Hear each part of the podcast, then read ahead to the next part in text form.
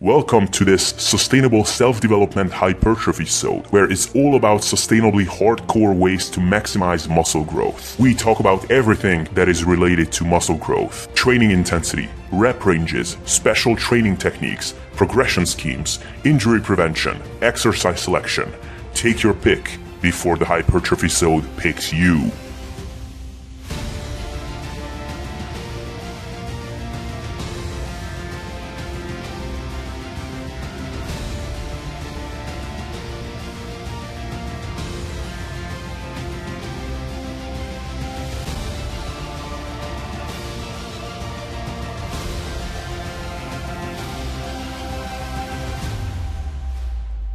So the topic of today, this today's discussion is uh, selecting exercises for certain body parts, and we are going to pick out a couple of body parts that we are going to introduce uh, in a couple of seconds. And you've written some really cool guides um, that I will link to in the show notes on on training certain body parts. So it's really good to discuss this with you. So first, maybe just in a general sense. Um, what can we tell people about selecting exercises for for any given body part? Like what kind of factors should they take into to account when they do that? Well the first thing to say is there's constantly new research coming out on body parts and so there's no exact science to the best exercise so to speak. So considering a lot of different things and also personalizing it to you is the best thing that you can do. Anybody saying that this one exercise is the hands down best exercise, point blank period, there is no room for discussion or debate. It that's just not true because people are different. Things work differently for different people. So that's thing number one to to know. Uh, the next thing I would say to consider is the freeness of the exercise. So the more movement the body can do, the better the exercise is going to be for that muscle. That's what's been reported in the research. For example, uh, closed chain exercises, exercises in which the body itself is moving as opposed to just the weight, have been found to be superior to open chain exercises, which are exercises where the weight is just moving. So Closed chain exercise would be a push up. Open chain would be a bench press. I think a lot of people kind of naturally gravitate, especially us guys, we naturally gravitate toward the bench press as the king of upper body exercises. And it's a great exercise, don't get me wrong. But uh, there was one study where they measured strength in the bench press and they had one group use the bench press to increase strength, and the other group used the push up to increase strength. And they were found to have the same amount of increase in bench press strength, which is crazy because of the law of specificity. Right? Like the group that was bench pressing should have got better at the bench press than the people who weren't bench pressing, but that didn't happen.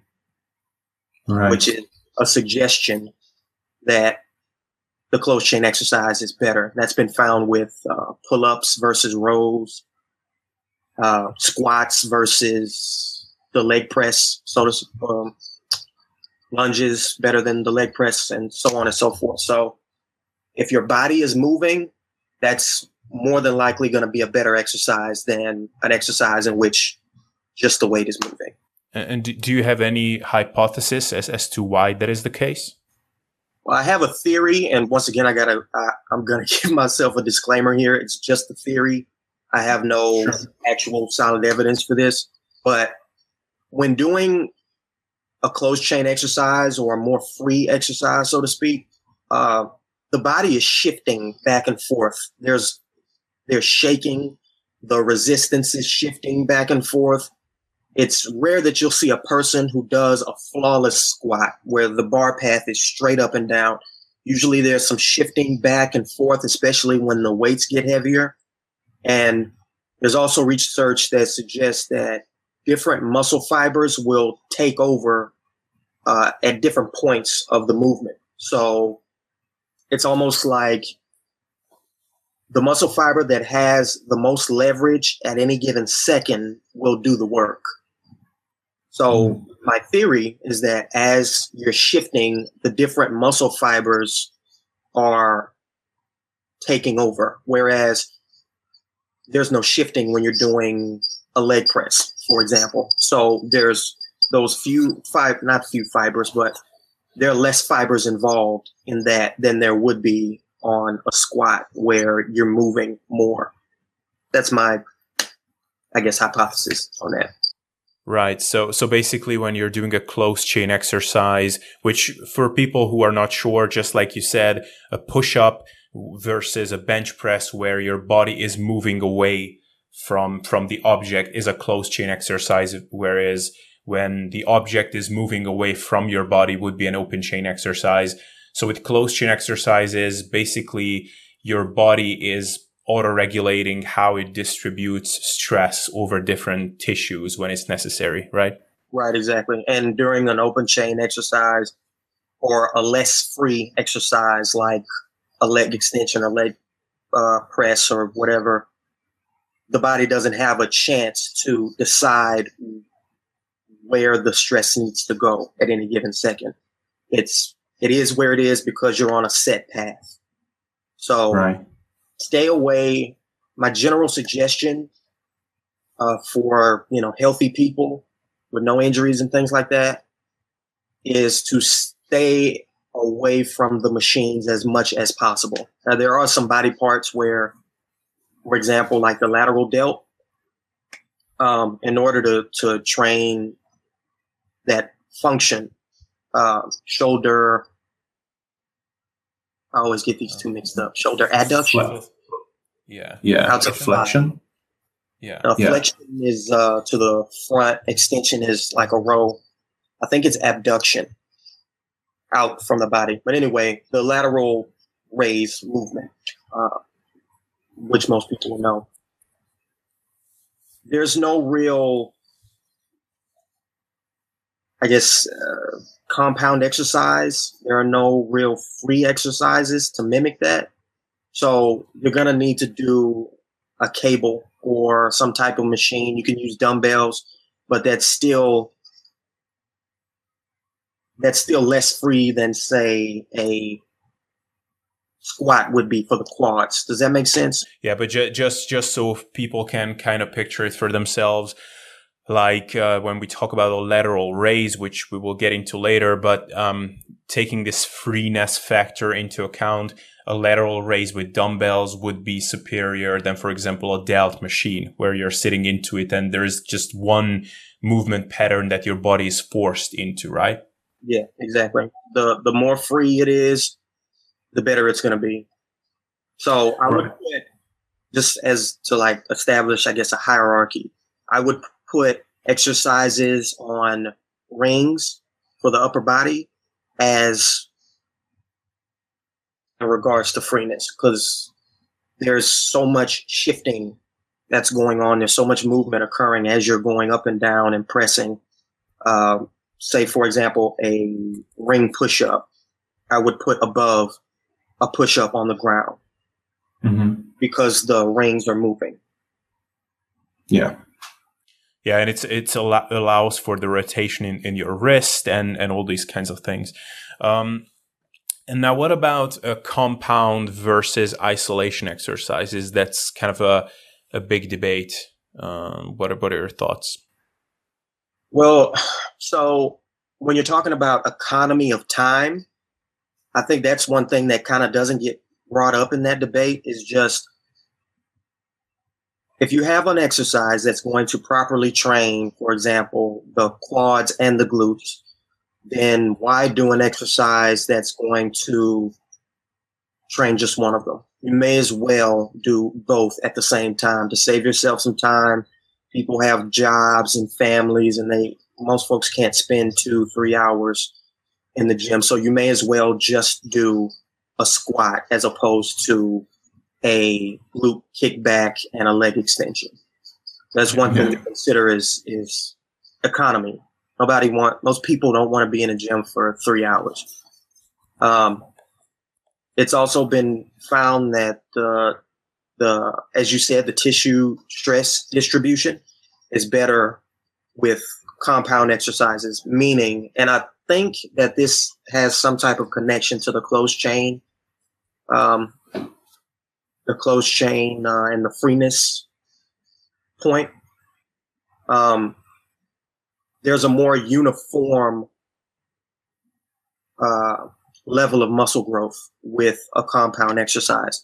So it's been found that what with leg extensions, for example, a very particular part of the muscle is being recruited for different individuals. It was different amongst the subjects in the study that I'm talking about, but for each of them, there were more specific parts of the muscle that were receiving the tension, as opposed to with the squat, where, like I said, the tension was shifting from fiber to fiber throughout the movement. So mm-hmm. more of the muscle did more work over the course of one rep. So I would also say try to go for compound as much as possible. If going back to the lateral raise, there's no compound exercise that's going to train that function. So for the lateral delt, you're going to need an isolation exercise. But I don't want people to buy into the. I don't think there needs to be a debate about it. I think that just look at the function of the muscle what does it do? Uh, what's the most free exercise that can accomplish this function? And go with that. Right, right. Um, I guess there is also a principle um, which is is kind of um, not even a yeah it, it is a principle. It's not really uh, something that um, that is often talked about, but that is just specificity, right? That is what's uh, what bodybuilding is all about. Like it's just looking at what muscle you want to train and basically just looking at the function of that muscle. What is it doing on a joint and movement pattern kind of uh, basis and just training that movement pattern in whatever way possible, right? Right. Yeah, yeah. That, like I said, there's there's no exact science to this stuff. There are strong suggestions made by science, but you really have to look at yourself and what you're trying to do, your limitations. Do you have any shoulder injuries? Does your uh, do you get discomfort when you do this exercise? Uh, does this feel bad? Does this feel good? Uh, take the available science, try to be as objective as possible, and move forward. Because uh, also a lot of people, and I run into this with uh, clients and things like that, who have in the past had analysis paralysis when it comes to choosing exercises, and the worst exercise is not doing it at all. So don't get too caught up in in that. Make sure you're in the gym first and then worry about this stuff second. Yeah, and, and I guess also kind of anybody can relate to um, what I'm about to tell is that like you have a program set up, you you're making good progress, you're overloading your workouts week to week, and then you read about some exercise on some blog that some guy says that is this is the best and you almost get an anxiety attack of like oh my god i haven't incorporated this. How can i make up for the lost time? And it's really it's the exercises that you're doing might be just as effective. So it is just just something yeah like you said paralysis analysis or mental masturbation whatever we want to call it but just you know, exercise selection is um, is an important component, but one or two exercises are not going to make or break your program overall. Yeah, exactly.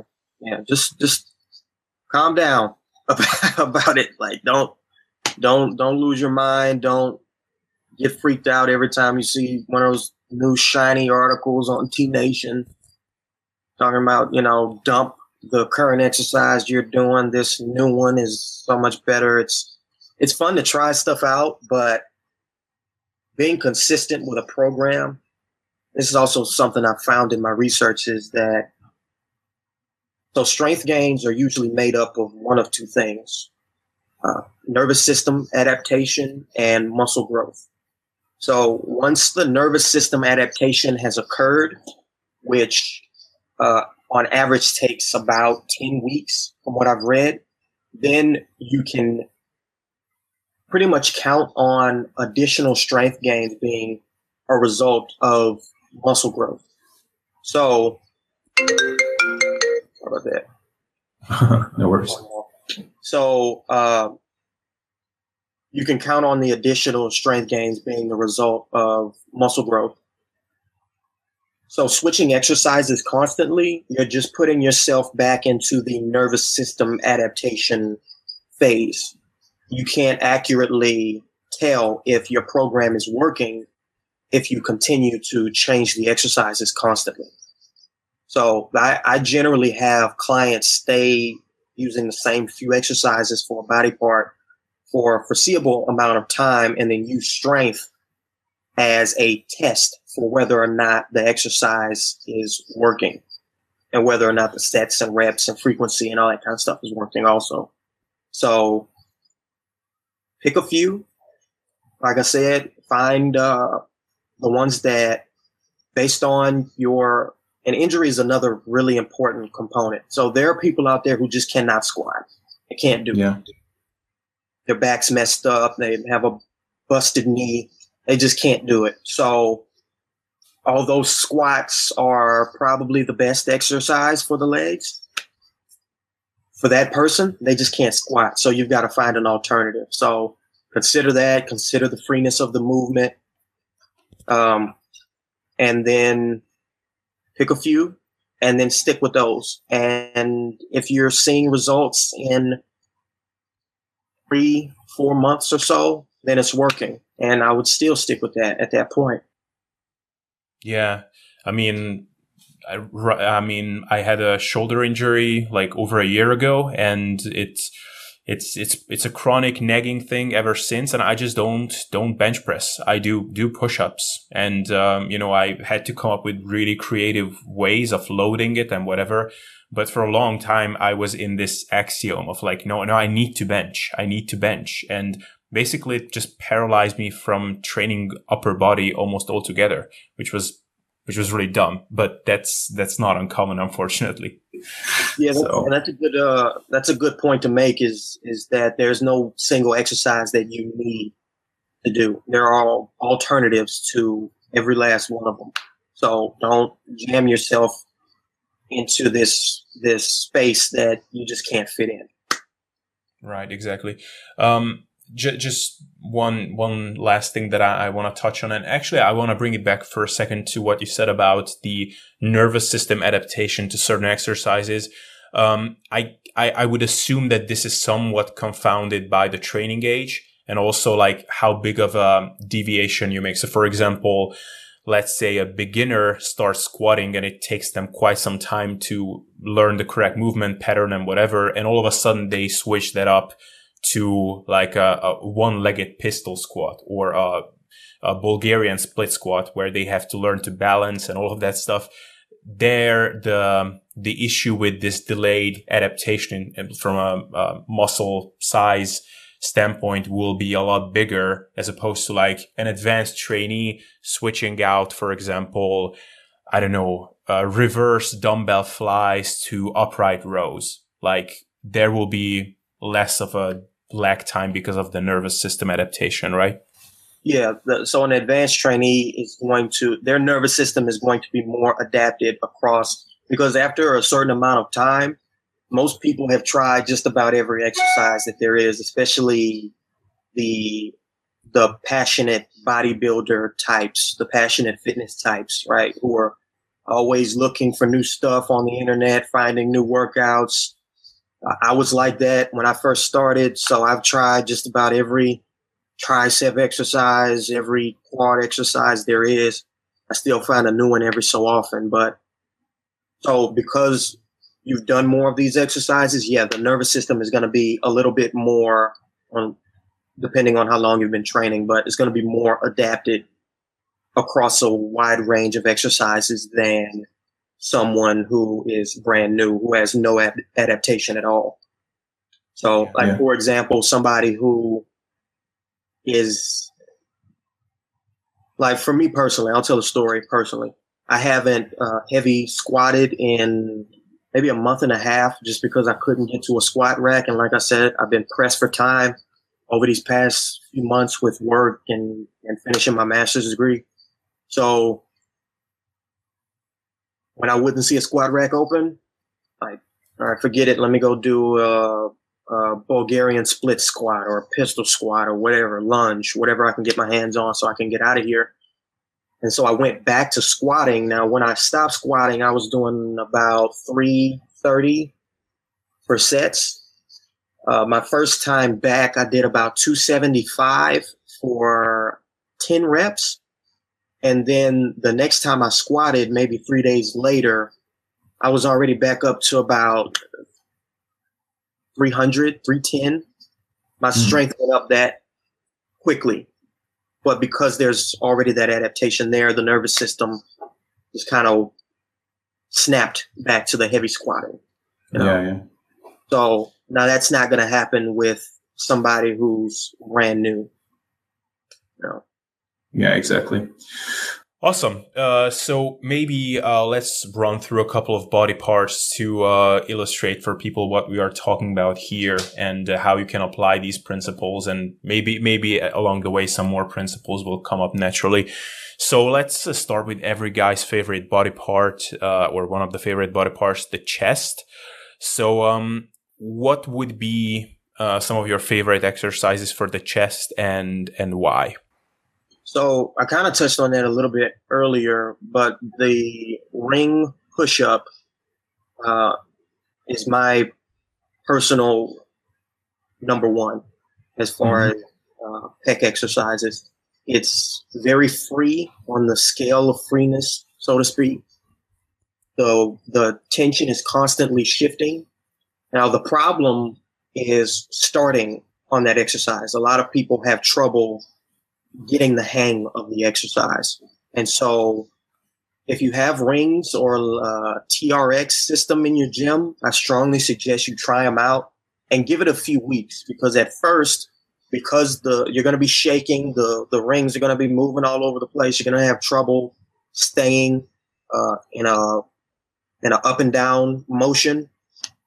The rings might slip out from under you or whatever but just give it time and you'll the nervous system will adapt to the movement and you'll get better at doing it and also uh, if you have a dip belt or a chin up belt at your gym you can easily load the exercise which becomes a problem with certain uh, more free exercises is adding weight to them right yeah. Uh,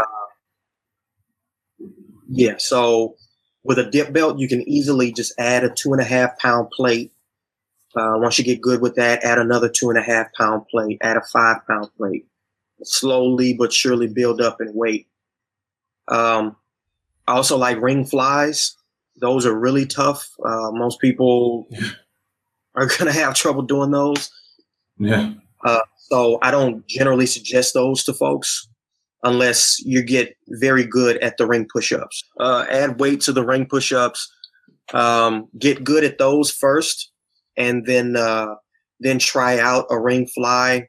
If you have a shoulder injury, I would just stay away from it. Period. Uh, it can be tough on the shoulder joint. I would also say that uh, dumbbells are going to be superior to the barbell because there's a longer range of motion, and that's been found to be better for muscle growth. Also, the longer the range of motion, the better the exercise uh, dumbbells, you're not going to hit your chest with the bar and be stopped. The dumbbells can continue going backwards, so you'll get a longer range of motion with dumbbells. So I suggest a dumbbell bench press over a barbell bench press. Um, yeah. So push-ups at the top. If you don't have rings, then a regular push-up will be fine. Try to find a way to elevate yourself. So like find a box for your feet and maybe uh, use the bench from the bench press and do your push-ups on that. Elevate yourself and tie that dip belt around your waist to add weight to it. Yeah. You can also use a back backpack if you if you're if you're not uh, afraid of strange looks in the gym. Yeah don't be afraid of the strange looks. You're gonna you're gonna get them yeah. Can't worry about that. So yeah so uh push-ups i put at the top uh, if you have rings, use those. If not, that's fine. Just do a regular push up. Always try to get stronger. Make sure you're progressing uh, with weight and reps and all that. And then uh, dumbbell pressing exercises and fly exercises. And then I'd actually put the bench press while I still think it's a good exercise. I would put that at the bottom. So, but I'm not saying a lot of people get weirded out when I talk about this exercise versus that exercise. Uh, I've had full blown arguments with people about the pull up versus the row. Uh, it's, I'm never saying that one of the exercises is bad. It's more of a good, better, best type of discussion. So bench press is good. Barbell bench press is good. Dumbbells are better.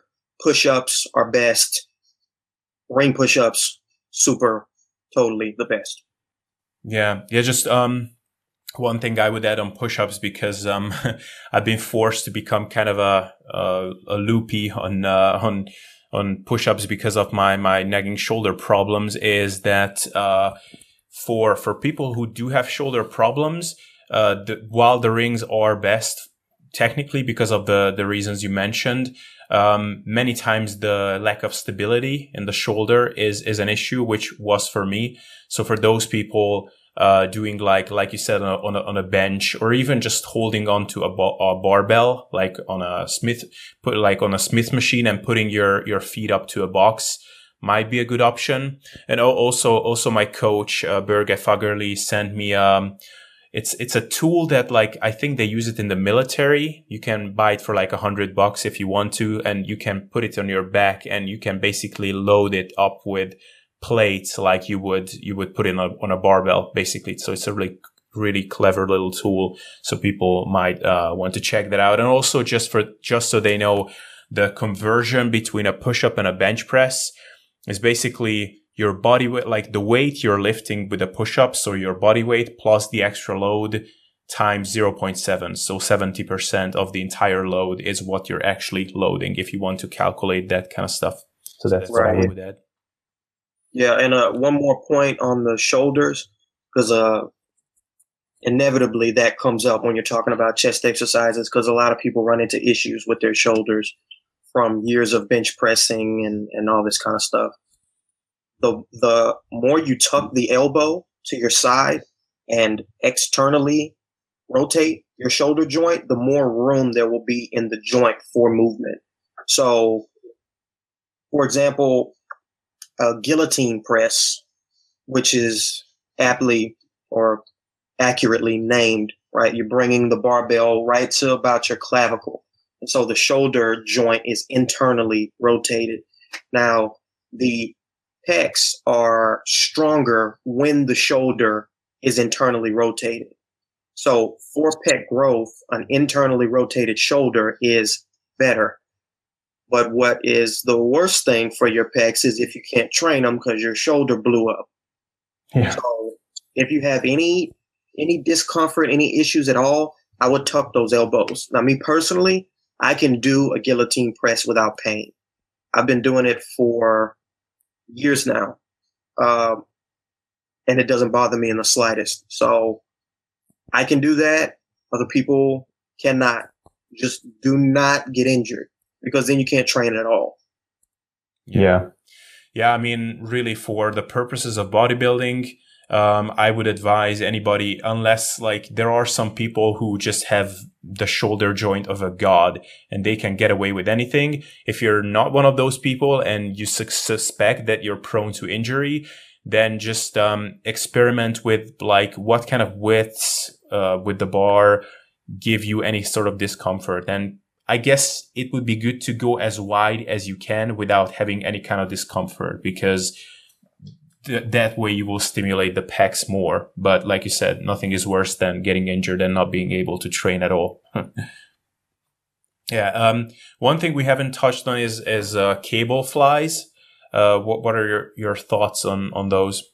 So I like cable flies. They have to be they have to be done in a way in which the benefit of the cable is that you can adjust it you can adjust the line of resistance. We haven't really talked about line of resistance. That's a, a or line of action. That's a biomechanics term.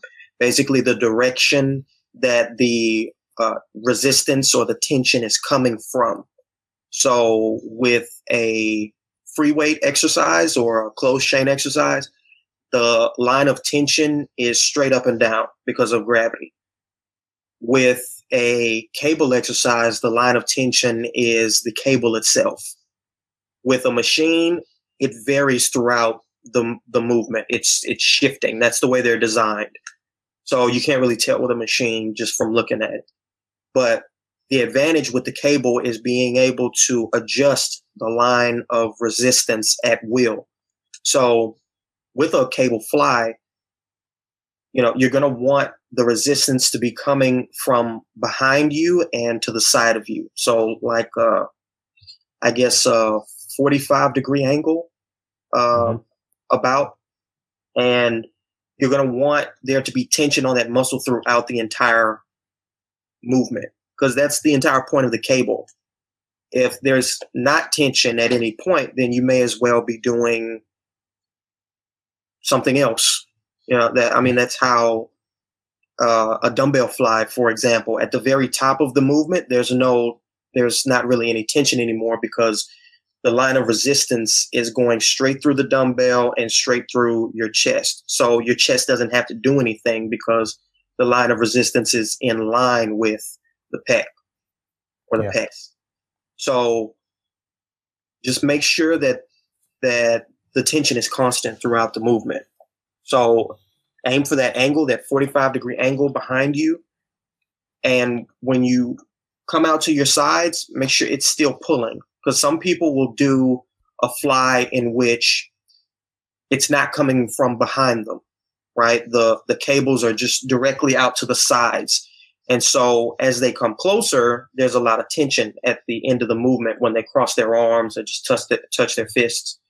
But out to the side, because the your arm is in line with the line of resistance, the muscles don't have to do anything.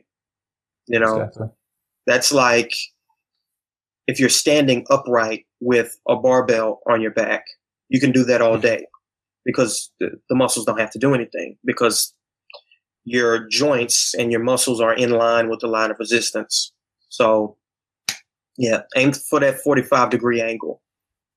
Yeah, yeah. Uh, I guess um, just just one thing to touch on with um, with the pecs because that's that's another big concern of guys is the whole upper chest versus the rest of the chest kind of question and like incline movements versus non-incline movements. Uh, what are your thoughts on that? Well, actually, I want to do some more reading into this, but from what I've read so far, I haven't seen anything that suggested that there was a significantly greater amount of growth or tension on the upper pecs when doing an incline bench press. I know that might uh, hurt some people's feelings. There's a lot of people get attached to, you know, as guys, we all want that that upper chest, you know, just the way it looks. We all want that. I do.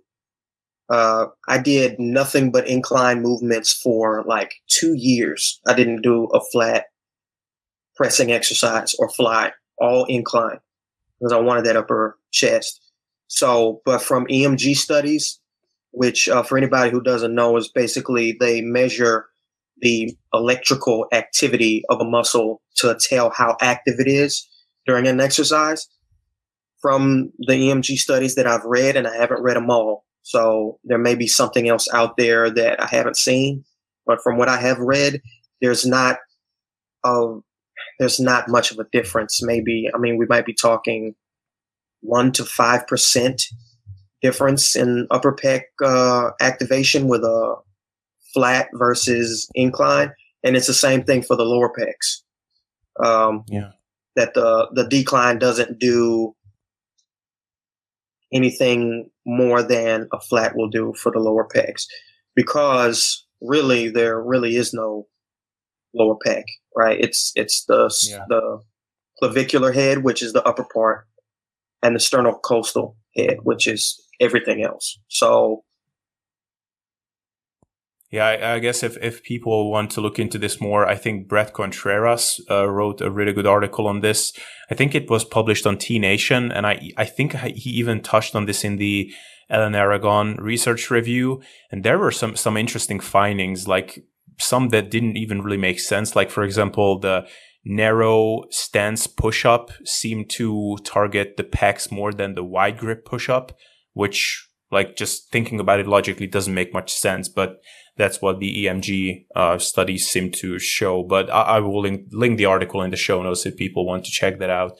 Um, yeah, I guess like just um, one thing to point out still like with the bench press is that um, also like if you go really heavy in weights and you have to do a really big arch with your back, that will probably in most cases turn it into more of a decline movement for a lot of people. So that's something to take into account. So at that point, again, it might be worthwhile to experiment with push-ups for a lot of people. Um, exactly. Yeah, EM, EMG studies are really interesting because, like I said, they they find some very interesting stuff. For example, like with the leg extension, like certain parts of the quad are doing way more work than the other parts. And that's even within like a particular head. So there are four heads to the quadricep, right? Um, in the vastus lateralis, which is the outer head, they found that certain parts of the vastus lateralis were doing a lot of work and other parts were not. So it's it's yeah, it's it's really interesting what they find, which is why I, I tend to tell people don't just make an assumption. Um, which is why I keep offering these disclaimers, which I really hate to do, but I feel it's necessary with exercise because there are things that a lot of people believe in that seem logical, that seem reasonable, but that just aren't reflected in the research, or the opposite thing is shown in the research. So definitely, t- you know, take a minute to to look, do a simple search on PubMed, and just see what the research says. Yeah, and um, just speaking of disclaimers, like uh, by, by the way, how much? Because I don't want to like uh, I want to be respectful of your time. Like how much? Um, uh, we can go another what? That's twelve. We can go another twenty.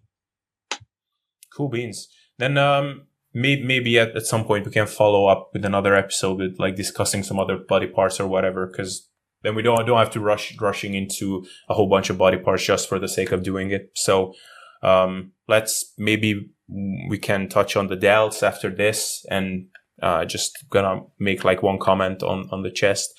So um, one thing to to or one thing I would be interested on your your your opinion on is I see a big debate on this as well that for example if we were to look at like one study group just doing like um, cable flies or you know like one arm standing cable flies which I, I like to do. And the other other group was to do bench press.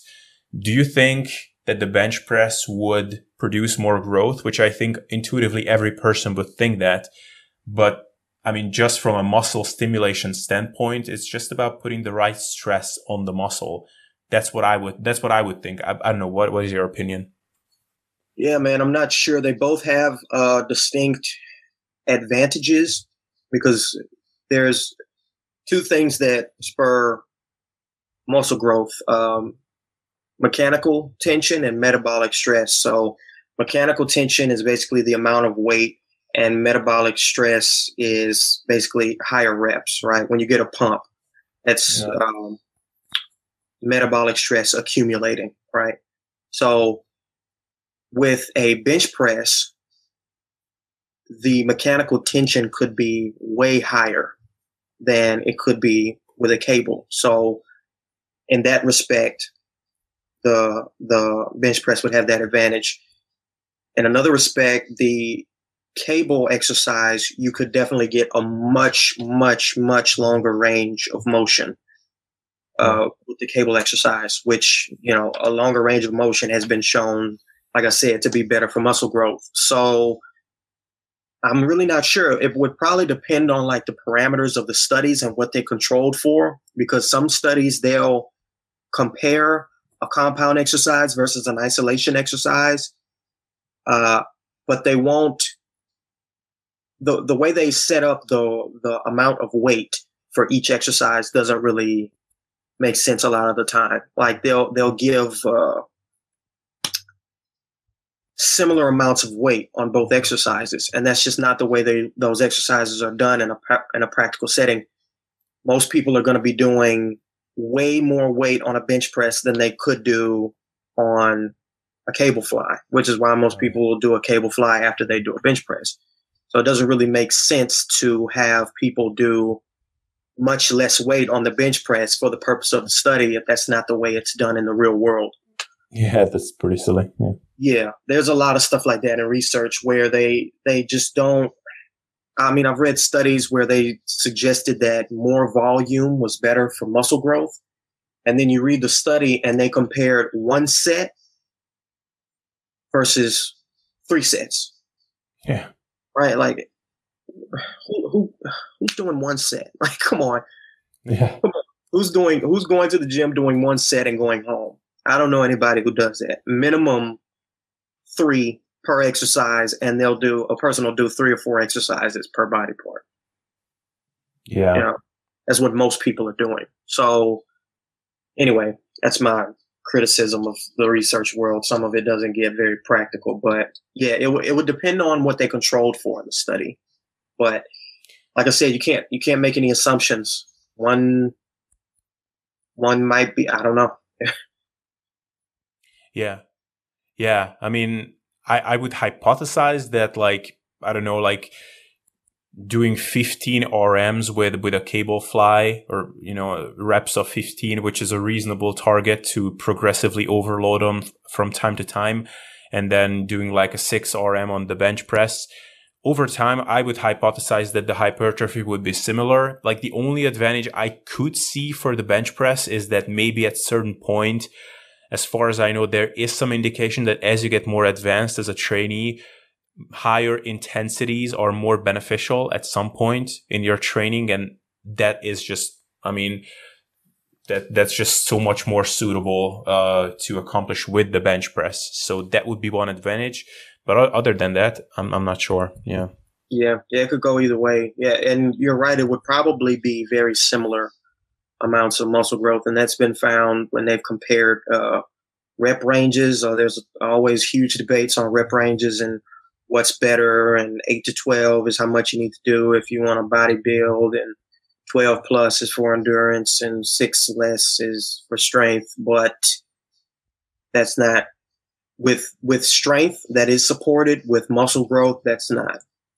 There's similar yeah. levels of muscle growth that happen across every rep range you can think of. So, yeah. Cool. All right. I think we can knock off uh, chest and then we can uh, just move on to another body part. Uh, which one do you prefer, delts or arms? Which one would, would you prefer? Uh, I'm actually writing like a like a bicep cheat sheet thing based on the science right now, so I got that fresh on my mind. So we could talk arms. All right, then let's go to arms. So uh, first, maybe let's go to every guy's favorite body part, biceps. Yep. If if the biceps aren't the favorite, then it's the chest, and vice versa. Vice versa. so, so but with biceps, uh, the research I've read has shown that there needs to be a movement that emphasizes the stretch and a movement that emphasizes the contraction. So a, a movement that would emphasize the stretch would be any curl in which your elbows are behind you. So an incline curl where you're laying back and, and letting your arms hang and curling like that, or a Bayesian curl, which you'll know about, which is um, Menno Henselmans' invention.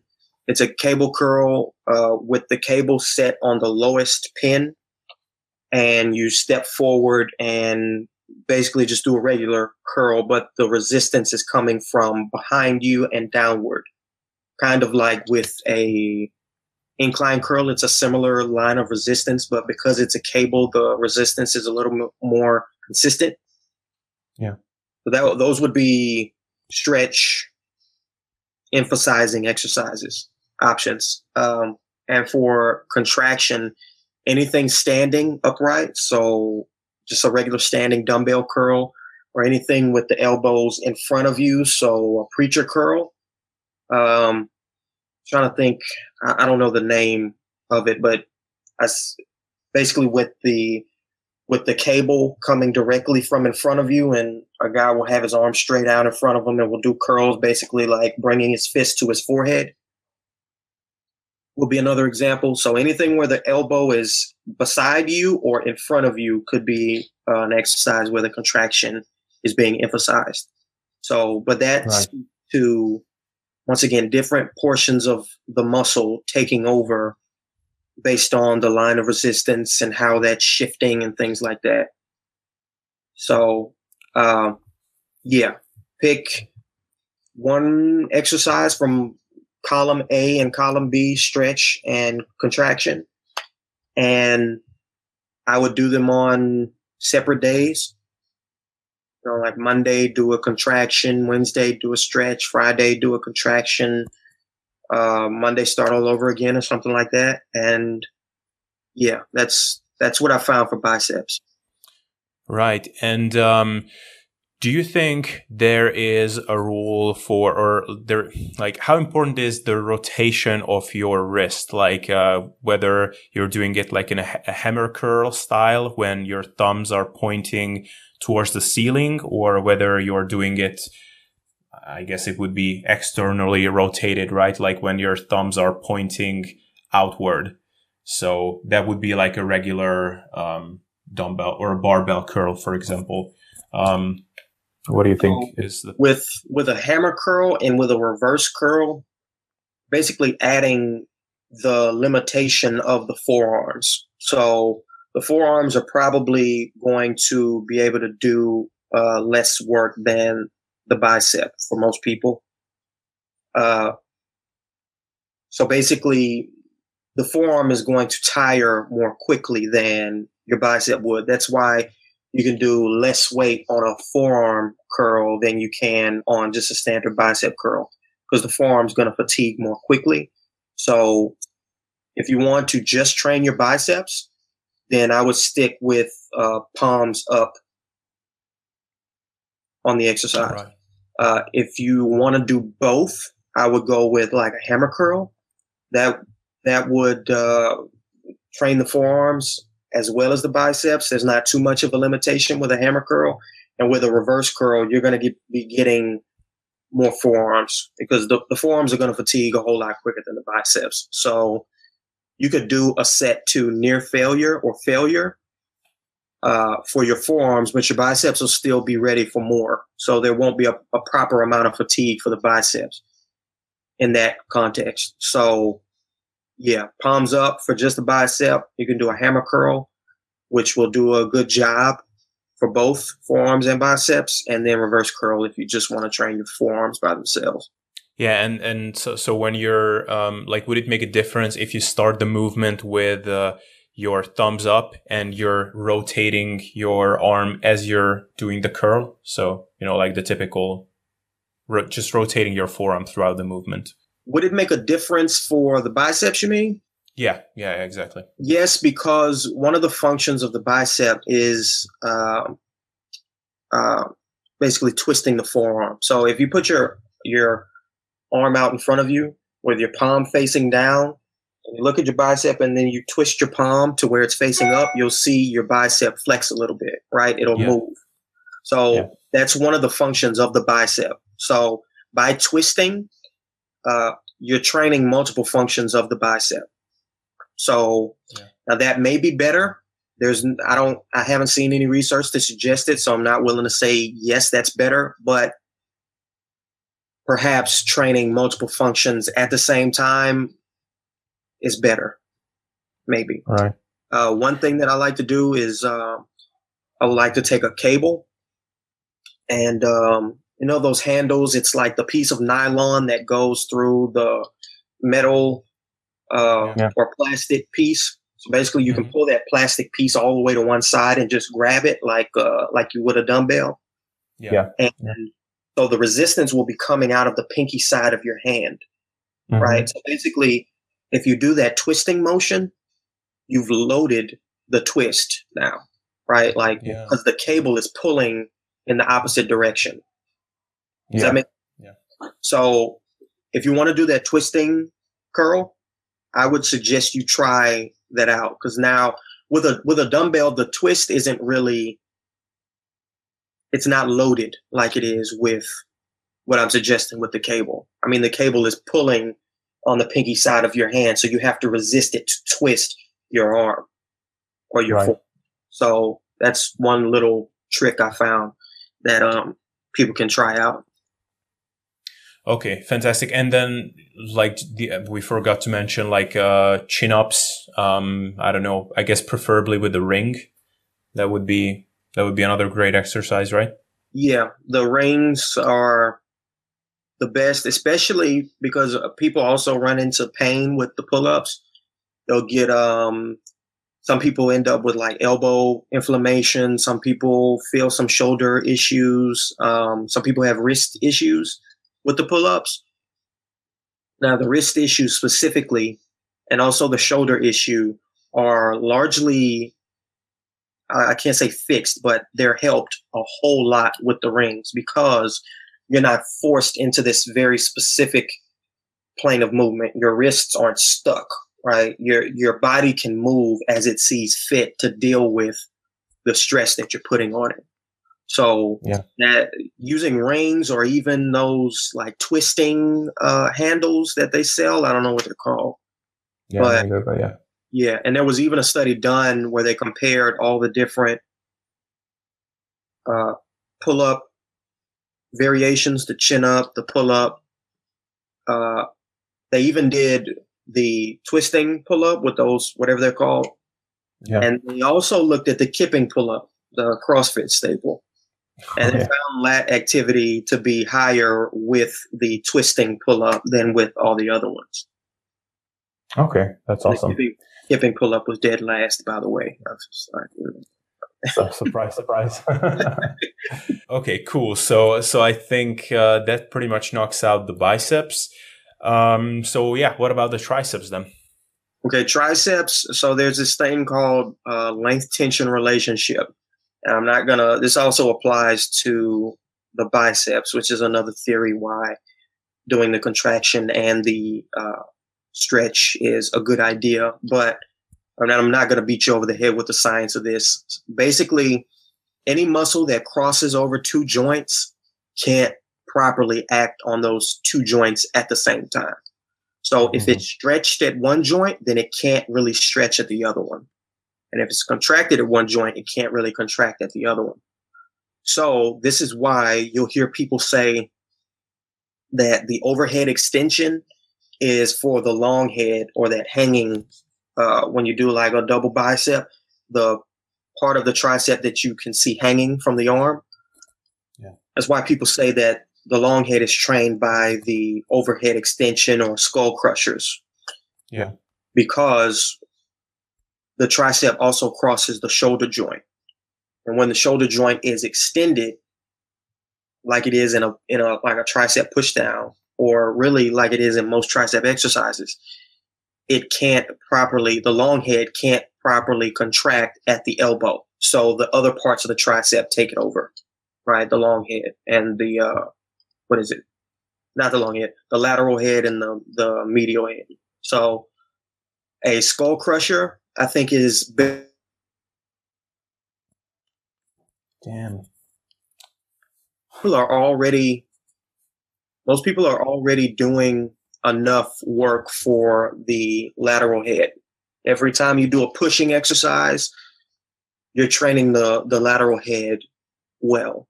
So for me personally and with all my clients, the only isolation work I have them do for the triceps is for the long head of the triceps because it just doesn't get enough work with the standard tricep exercise. So a skull crusher, uh, I don't actually suggest overhead extensions because you're actually doing the exact same thing that you would be doing with a pushdown. So with a pushdown, the the shoulder is uh, flexed. Oh no, excuse me, the shoulder is extended, right? So because the tricep is contracted at the shoulder, the tricep can't contract at the elbow also, right? Mhm. The long head. When the elbow is above the head, when you're doing an overhead extension, now the tricep, the long head, is stretched at the shoulder joint. And so it can't properly stretch at the elbow now. And that's why when you put your, your arm straight up and you bring your elbow back and you pull on it, you feel that extreme stretch in the tricep is because it, it, it literally is struggling to continue to stretch because it, it just there's there's nothing left it can do. It's got no more room to stretch, right? It's it's basically holding on for dear life. So Yeah. the muscle can't do what it needs to do at the elbow when you're doing an overhead extension. So that's why I suggest the the skull crusher with the elbow out in front of you. Now you're not uh, fully extended or fully flexed, and now the long head can do what it needs to do. It can it's stronger in that position than it is in any other. So skull crusher. I also like to do uh, cables or kettlebells in which the resistance is is pulling back on me. Mm. So that way the the resistance is a little bit more constant than with just a standard dumbbell. Because if the resistance is coming from behind you at an angle, then when you extend the elbow, there's still tension because the cable is pulling backward. Now with a dumbbell, it's not pulling backward. It's just there. And because your elbows are straight, all the joints are in line with the line of resistance, there's no more tension on the tricep. So, yeah, a cable or also a kettlebell, because of the way they're designed, it'll keep on pulling backwards when you get back here. Yeah, the the uh, um, with the skull crusher, a, a variation that I do is I think I heard it from Menno Henselmans, but I, I think I've seen it from Mark Rippetoe as well, called the skull over, which I, I guess would violate that principle that you just like it would be the same issue as with the overhead uh, tricep extension that you're letting the the bar all the way behind your head, like be underneath the bench, and you're raising it up from there. Um, the only reason I, I like that more than the skull crusher is because the skull crusher is just beating the shit out of my elbows. And, uh, with, by letting it further, you can kind of play around with the resi- uh, resistance curve a little bit so that it's more elbow friendly. But again, that's kind of a individual stuff. To that point, I'm glad you brought up the elbows because um, a lot of people run into that issue also. Uh, what I suggest is actually blood flow restriction. So I've been doing, um, I, I did my final project for school on blood flow restriction. So I combed through a ton of research and um, also I, I use blood flow restriction myself. And it's helped a lot with my joints because the weight is so little that you're using. You're using 20 to 50% of your one rep max on a given exercise. So the stress on the joints is minimal. Yeah, it's tiny. So what you could do is totally replace the heavy skull crusher or even that exercise if it starts to give you pain. Um, or not replace it, but add blood flow restriction. And the less, the lesser weight will help with the joint issues.